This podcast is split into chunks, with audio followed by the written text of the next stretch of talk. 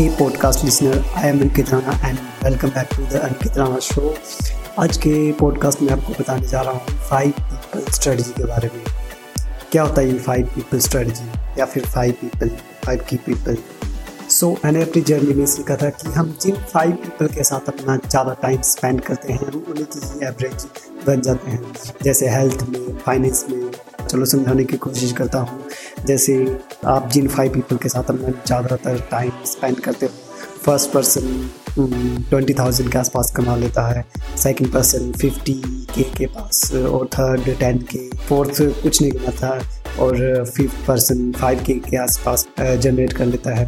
सो so, आप भी average ten और ट्वेंटी के के आसपास मनी जनरेट करते हैं। सो so, अगर आप किन्हीं फाइव के साथ अपना दिन भर टाइम स्पेंड करते हैं तो आप सिक्स मिलियन बनोगे। लेकिन आप उसके बजाय किसी फाइव अनप्रोडक्टिव पीपल के साथ रहेंगे तो आप तो आप भी अनप्रोडक्टिव बन जाएँगे। अगर आपको किसी इंडस्ट्री में जल्दी ग्रो होना है, जिसमें आपका इंटरेस्ट है तो आप अपने फाइव पीपल सेलेक्ट करिए और उनके साथ ज़्यादा टाइम स्पेंड कीजिए। जैसे, अगर आपका फ़िज़िकल टच नहीं होता, क्योंकि बहुत बड़े लेवल पर होते हैं, जैसे मैं भी टच में नहीं आ पाता।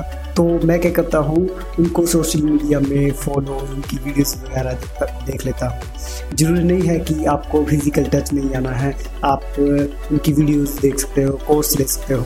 इससे आपका माइंड सेट ग्रो होगा और आप अपनी इंडस्ट्री में जल्दी ग्रो हो पाएँगे। So hope you enjoy this episode thank